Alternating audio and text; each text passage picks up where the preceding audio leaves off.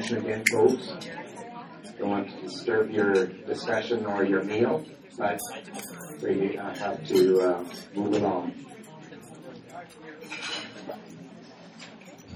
Um, at this time, I would like to uh, mention that we have some interesting topics coming up as well. Next um, week, we will have um, supporting sustainable food, good, clean, fair food, and fair food. A panel and reception. And the speakers are Jill Cairns, Tony Legal, and Wade Nelson. And uh, uh, just reading a little bit about them, they're very down-to-earth people, it sounds like. So they uh, they should be interesting. Also, on um, uh, actually uh, next week's uh, issue is why why we need an Alberta Constitution, and it's by Tom uh, Sindlinger. Is our he's a former M L A, if some of you might remember him, and uh, he is uh, uh, pushing for an Alberta Constitution. That's on Thursday, February the fourteenth, again here.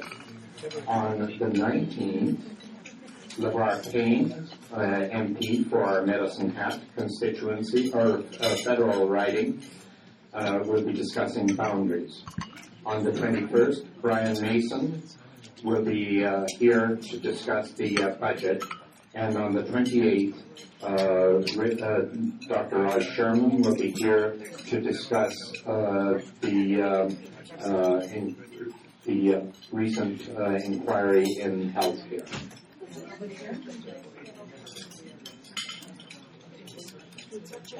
Now, with that, if I could uh, call uh, Sandra back to the uh, podium, or to be here to answer questions. I would like, we have, uh, I think we have a mic at the back, have we, Lisa? Right there. Oh, yeah, at the door there. Uh, please be, um, uh, form your question and uh, be clear on it. We will uh, allow you one or two, depending on the lineup. So, Bev is ready to go, and I see Bev is uh, right behind you. Thank you. Thanks, Sandra. Hi, Sandra. Thank you very much for the presentation. I'm Bev with Latherstone, and my question has to do with the uh, primary care network, or the family care clinics that are being set up. And it's my understanding that there's no research to indicate that these uh, uh, do anything good. So uh, I'm just wondering, why is our premier um, supporting primary care network? Thank you. That, that's a great question. I, um, the primary care system is something that I, I briefly mentioned, but it, it it's a big, uh, I guess it, it's a big idea that this premier has had in terms of bringing um, accessibility to Albertans in terms of primary care, and it has been a focus. Uh, Well, in, in two thousand five, we, we saw the creation of the Primary Care Network Alliance, and, and primary care networks started popping up. How many of you know what uh, primary care network you belong to? Did you know that you all belong to the Chinook Primary Care Network that supposedly um, services at, at one hundred fifty-five thousand people in the uh, southern zone? So you are one of the lucky ones that get uh, service from them. But it's kind of hard to know um, that if you if you didn't know that you belong to that primary care network, how are you supposed to be getting the services, right? And and uh, so they, they um, came up with this idea of primary care networks, and basically we started pumping money into it. We pumped over seven hundred million dollars into those prim- uh, into forty uh, primary care networks that service two thousand six hundred Albertans. So there, the Auditor General did a report on this and made recommendations about how can we have um, a, a system that's not uh, being regulated to the point where we know exactly where this money is going, right? So, you know, the uh, uh, the government and during the elections made the promise at that point that we were going to expand our primary care system and create one hundred forty-four family care clinics, and that was the promise that, that Premier Redford made. When we met with uh, Mister Lockwood and Doctor Eagle, they said that those clinics were not going to happen within their lifetime. And that if Friends of Medicare wanted to open up a family care clinic, we were more than, than welcome to do it. Now, we have uh, actually been privy to the application package as to how you can open up a, a family care clinic. So if your organization wants to open one, all you have to do is just get a doctor attached to you, and then you can ask for funding to open up a family care clinic. Um, the other people that can actually do this is, uh, is um, Alberta Health Services. They can apply for funding, and or the clinics from the already existing primary care networks, or non-for-profit, just like the groups that I had I had mentioned. So really there is no regulation as to how the funding is going to go into these clinics if they ever get off the ground. Like I said, it's not in, in Mister Lockwood or, or Chris Eagle's lifetime. Um, but we're concerned about how this uh, primary care is just being sold as a as a an ideology more than a, an, a, a betterment of our system in terms of how people have access to front uh, door services.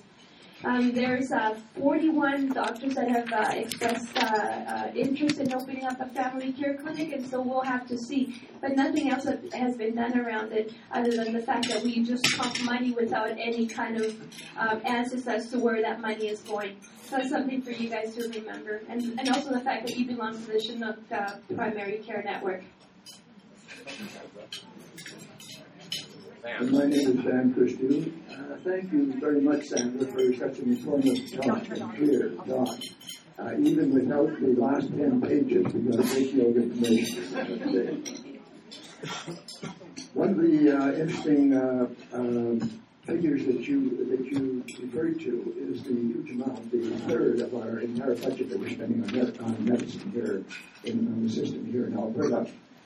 Uh, with an aging population and with uh, the increase in cost all the way along the line of drugs, of all the fancy equipment that's been used to diagnose nowadays and so on, uh, it seems to me that it's, what we're headed toward is something that's unsustainable the way it is.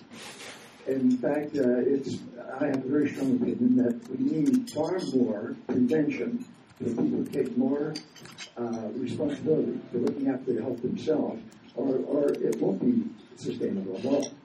Do you see, my question is, do you see this as part of the Friends of Medicare's uh, uh, position to talk to government and to the medical profession as well about the matter of prevention? You know, that it, that is uh, that's always a, a big point of uh, discussion, because a lot of people see prevention as as trying to put the blame onto the patient, or, or trying to kind of find um, ways of of downloading responsibility. So there, there's always two sides to that, that discussion. I, I think that if, if a government is serious about looking at preventions and, and looking at social determinants of health, then um, the question becomes, Um, you know, again, who pays for it? Does it go under healthcare, or does it go under a different ministry? You know, when when we look at uh, how to teach, uh, and, and this is what I was talking about at the beginning of my presentation, when we're looking at children, for example, who live in poverty, um, Alberta is, uh, there was a study that was done by Parkland Institute that came out today, and it indicates that Alberta is one of the, the provinces that has the most disparity. Income disparity, Calgary being the, the city that has the most income disparity. And when you have um, such a blatant income disparity, then you also have a lot of issues regarding determinants of health that need to be addressed. So it's definitely um, a conversation worth having, and it's a conversation that goes hand in hand with how sustainable our healthcare system is and what it is that we need to do to make sure that our, our sustainability is maintained. Um, we we think that uh, you know um, that all these uh, this money that has been um, put into our system so far, there is, like I said, a very difficult task in terms of following the money and, and seeing where it's been allocated and, and what resources are being put on. It's not the public health care that's the problem.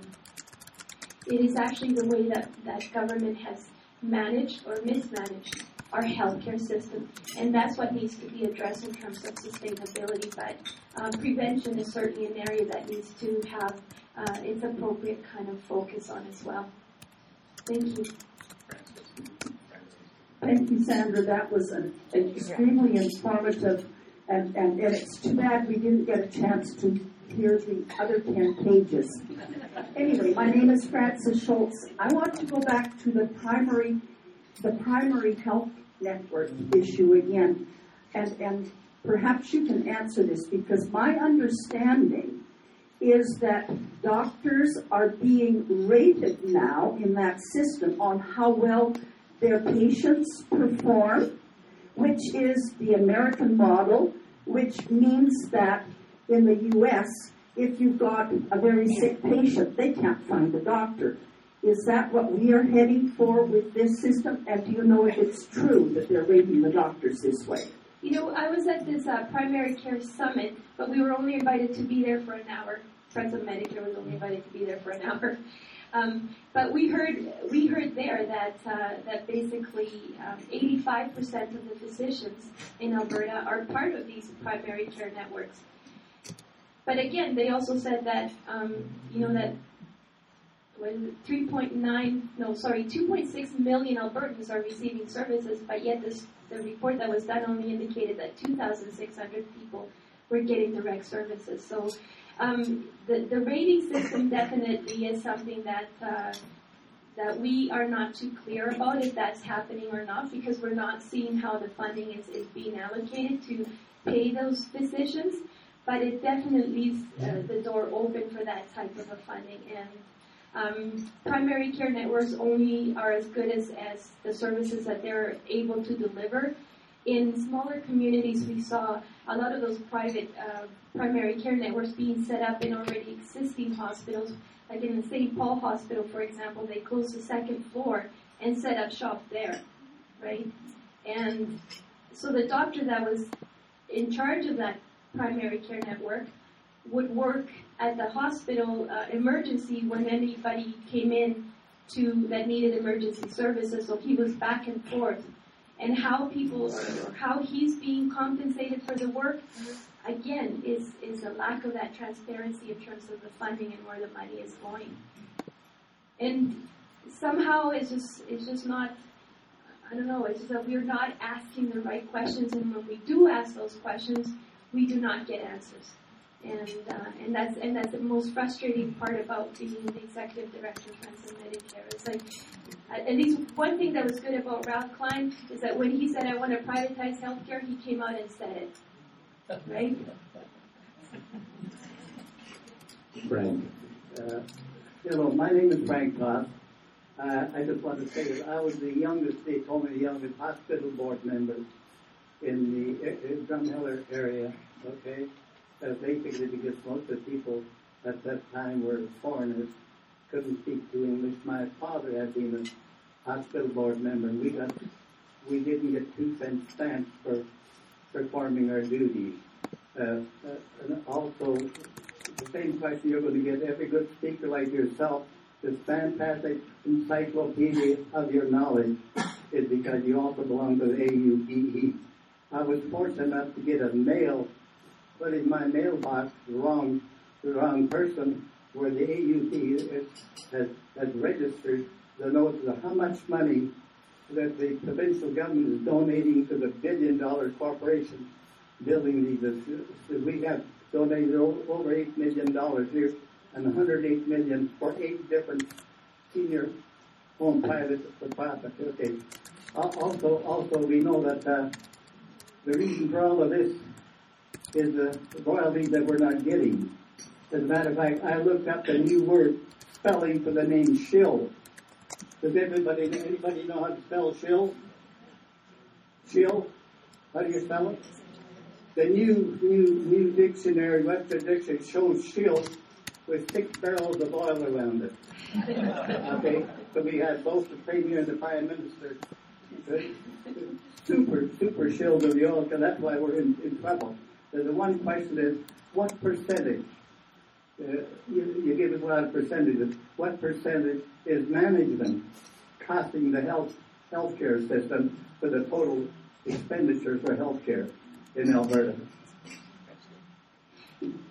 You know, that's a, that's a really good, I, I, uh, I had said that we had an increase of about nine percent uh, in, in non-executive management, but we have actually seen, the, the, again, following their, their financial statements is, is a good exercise for anybody that wants to work their brain, because really um, you follow the money and, and you don't really necessarily see them listed individually there in their, in their whole schematic kind of thing. But the amount of money and the unnecessary management that is uh, just in hospitals, and we have, you know, um, places where we know for a fact uh, in the position that was at, where you had two two supervisors supervising one person, right, for entire shifts at a time, and and so then you kind of think, well, really, that that's where the the mismanagement is happening. We don't need that many um, m- middle-sized or, or mid-management when a system is supposed to be. Um, It's not supposed to be top-heavy, and that's the, the main reason why they created Alberta Health Services, was because the regions were supposedly too top-heavy. But we haven't seen a decrease at all. I don't have the specific percentages because they are not available, but um, we can tell you that it's, it's unreasonable, the amount of management that exists in, in hospitals and in long-term care facilities and, and in, in various places where our tax money is being spent. Trevor. Uh, I'm Trevor Page. Um, I've been lucky enough not to have any major health problems, and I've only been here for ten years or so, in Canada that is. But I'm struck when I go to my family doctor that it sort of reminds me of a, a production line. You know, the family doctor is handling about six or seven patients in little cubicles. He's rushing in between one and the other. And I, I'm really struck by by that. I, I don't get much confidence in, you know, I'm getting um, any attention or, or, or, or um, individualized attention. Now, perhaps you could, you, you would know and could tell us whether doctors are on a piece rate basis. I mean, it is like a production line. Do they get paid? Do they have a certain quota of patients that they have to do in a day? Or do they get paid more based on the number of patients that they handle? Actually, um, that's one of their biggest uh, point of contention in their current dispute, negotiation dispute. The doctors do get paid for each visit. So if they can split you up, and, and and actually that's a comment that the doctor made at this primary care summit that I was at on, on Saturday, was she said, you know, um, I need you to come back because I only get paid for one one issue or, or one problem when you come and visit me. So I can't I can't uh, I can't um, ask for more money if, if you if I deal with all your stuff right away. And uh, so that just tells you uh, exactly where where that. That uh, line is is is is the feeling. You're exactly correct. We are being processed, and, and having to come back for various things is, is something that they do so that they can get paid accordingly, right? Um, now, in terms of specialists, um, the, the biggest problem with this this fee dispute that they're having right now is that a lot of specialists, super specialists, like cardiac. I got a letter from a cardiac. Uh, Pediatrician, cardiac uh, anesthesiologist. You can't get any more specialized than that. And uh, and he was saying that according to this new fee schedule, he is going to be getting paid the same amount of money for doing one surgery than than doing six surgeries at the time. And to him, that that's a concern. It's not it's not recognizing the work that he's doing, right? So there's two sides to that story, and. Um, You know, you, you want people to get paid fairly for what it is that they do. That's not, uh, you know, we, we're not against that. But how does it impact the whole system as a whole? We want the doctors to become an integral part of our healthcare system. But how do we make that happen for them when, for the longest time, and even more so now, they they have been encouraged to become somewhat of medical entrepreneurs? And I'm not saying that all doctors have that mentality of, of that this is just a business where they need to make money. That's that's not it at all. I, I think doctors care uh, deeply about their patients, but um, it is a reality that they're facing right now. And so, just to clarify, in Alberta, your family doctor, the more patients that they see, the more money they get. Yes. Thank you. uh, Art Sanford, and um, just a couple of quick comments. Now, I should tell you that I was elected as the director of Chinook Health in two thousand one, and I spent seven years there. And I certainly got an eye-opener when I found out that our budget increased by one hundred fifteen percent in seven years. And we were still told by everybody that there was no money. Um, couple of quick comments. Number one, I've never seen anything in the Canada Health Act that forbids private sector workers. The government is supposed to pay the bill only. We do not have to have public sector workers doing the work, in fairness, so we need to realize that that's part of the system. But the one thing I do want to mention and, and question, I continue to hear in my seven years, now my job there, by the way, was to, to uh, chair finance, administration, governance. And I worked with that for the entire time, directly with a chartered accountant who was our director of finance. And I was always told, well, your problem is you've got too many managers. You've got twelve and fifteen percent being spent on, on administration. Now, the administration guidelines we worked under were set up by the Auditor General of the province of Alberta. And our budget and our financial year-end was audited by K P M G and a second audit by the Auditor General.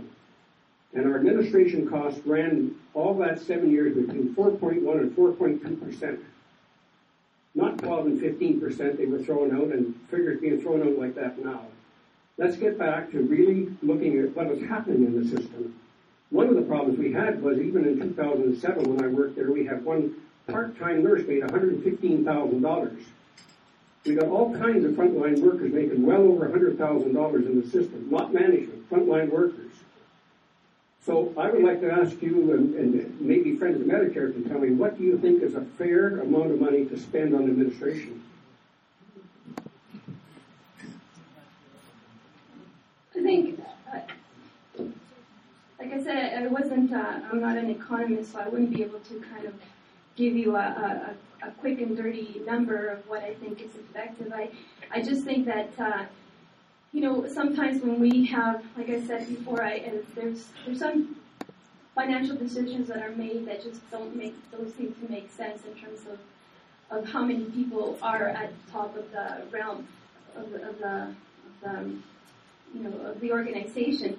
When we have two supervisors on one shift supervising one staff, it's just those kinds of things just don't make sense, right?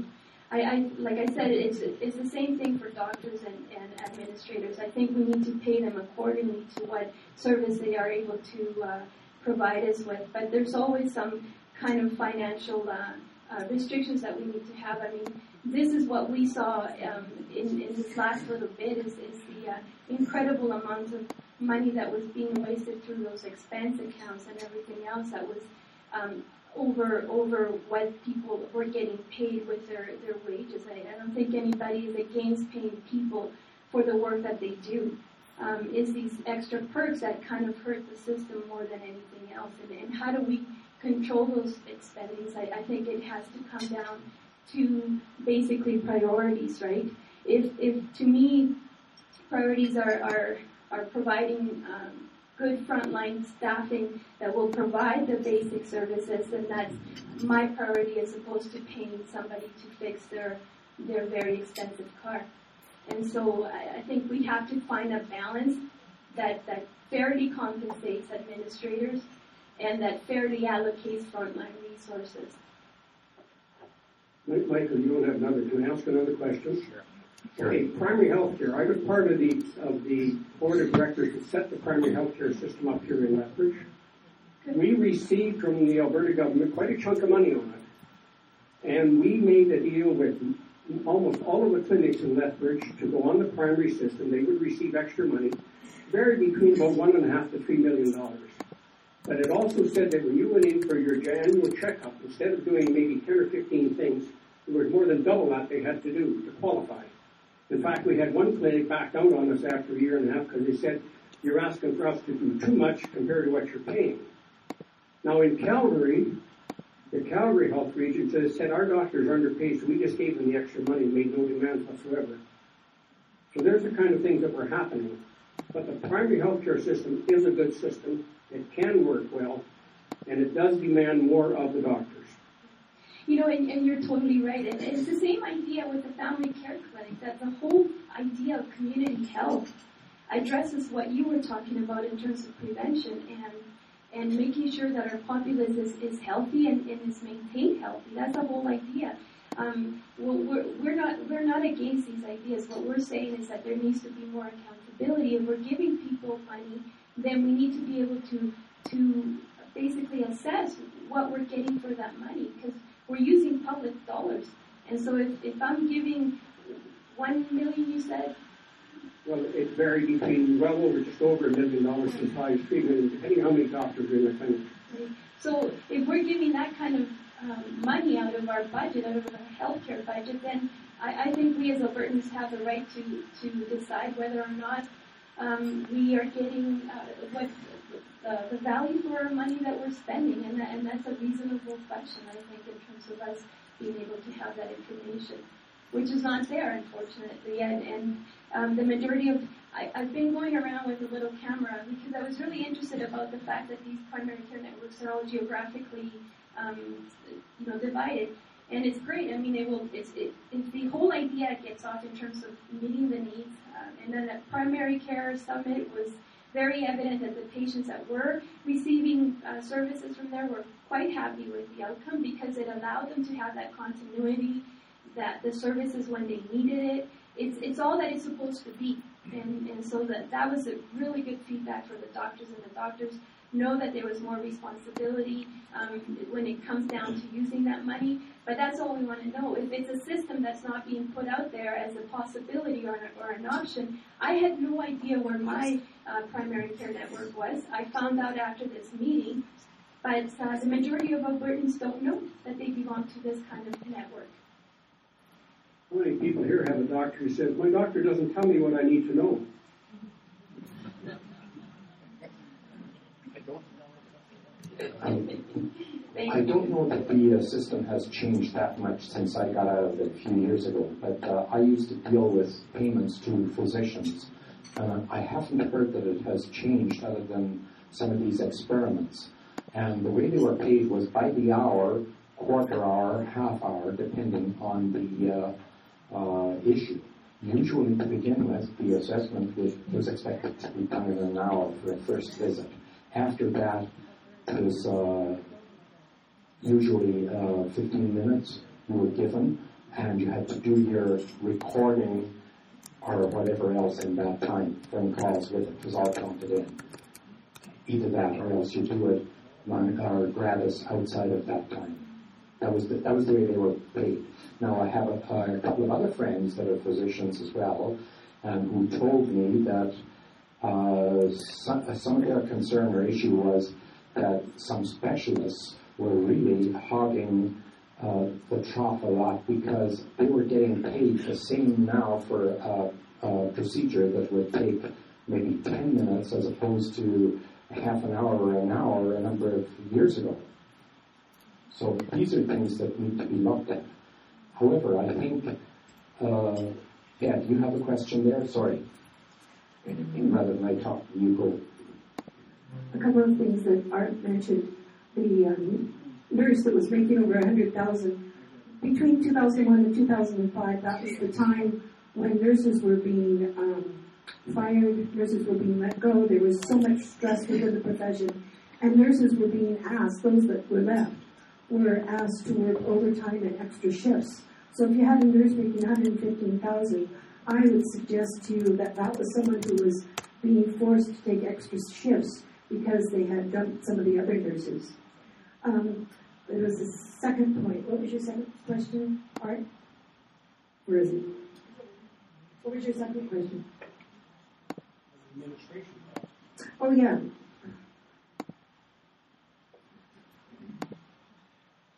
Oh, yes.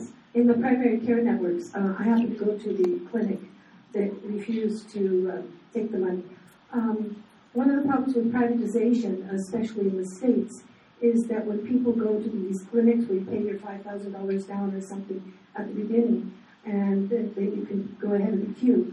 And Sandra, maybe you could comment on this, is that then you get all these tests done that are not necessary but run up the cost of the clinic. for the diagnostic testing. You know, and, that, and that's, um, that's, that's one of the arguments that's, that's used for when we're talking about prevention, right? Is how much um, is, is being spent on unnecessary diagnostic testing or necessary diagnostic testing on the other side as well. Um, diagnostic, diagnostic and imaging has one of the areas that um, has uh, undergone the most privatization. And, uh, and so when you're when you're looking at how much uh, these clinics are making, or or how much they're charging to do these diagnostic testing in the name of prevention, then it becomes a concern. And we, you know, um, that's something that again we're looking at in terms of trying to follow the money and trying to see um, how many unnecessary tests are being done, or or is it just something that we need to trust the system and, and making sure that they're doing it right. But trusting without asking questions sometimes is, is doesn't lead us into a better place. I will allow just one more question, and then uh, Sandra is going to be here for a little while. Uh, she does have one more meeting before she leaves town, so she will mingle around for anyone, anyone that has quest- other questions they don't want to ask in public. My name is Clint Peterson, and I wonder if you can comment on last week we had Daniel Smith here, and she uh, advocates for going back to local boards. How do you feel about that? You know, I don't. I don't think restructuring is, is the uh, necessarily the answer to our woes. I, I, uh, we, the uh, the system itself that was set up with, had a, um, a specific task at hand. Um, is there a way to improving it? I think there definitely needs to be uh, um, voices heard in the regions in terms of of, uh, of making sure that we have the concerns being brought to the table by the people that actually reside, and that it's not just a centralized governance model. But we uh, we definitely don't need to go back and spend all that money yet again to restructure um, uh, our system. Um, we need to uh, be able, I, I think, to... Um, to have more transparency in terms of how our money is being allocated, and I can't say that enough. And and uh, we need the, the government actually um, to stop running this this whole healthcare system like a business. You know, I um, or, or or giving subsidies to the business uh, model of, of medical entrepreneurship. Uh, we need a a policy that's set and that, that reflects our values. And, and so going back to the same thing that we had before, um, where the costs were uh, spiraling according to Mister Duckett at that time, um, basically wouldn't make sense at this point, I don't think. Uh, with that, I think uh, our time is up. I would like to thank you all for coming out today, and I would especially like to thank Sandra on our behalf for coming and for your presentation. Thank you for uh, taking the time to sit down and listen to my uh, my uh, ten-page uh, presentation out of the twenty. Thank you so much. I really enjoyed it. You guys worked tough. Keep alert and keep asking the questions.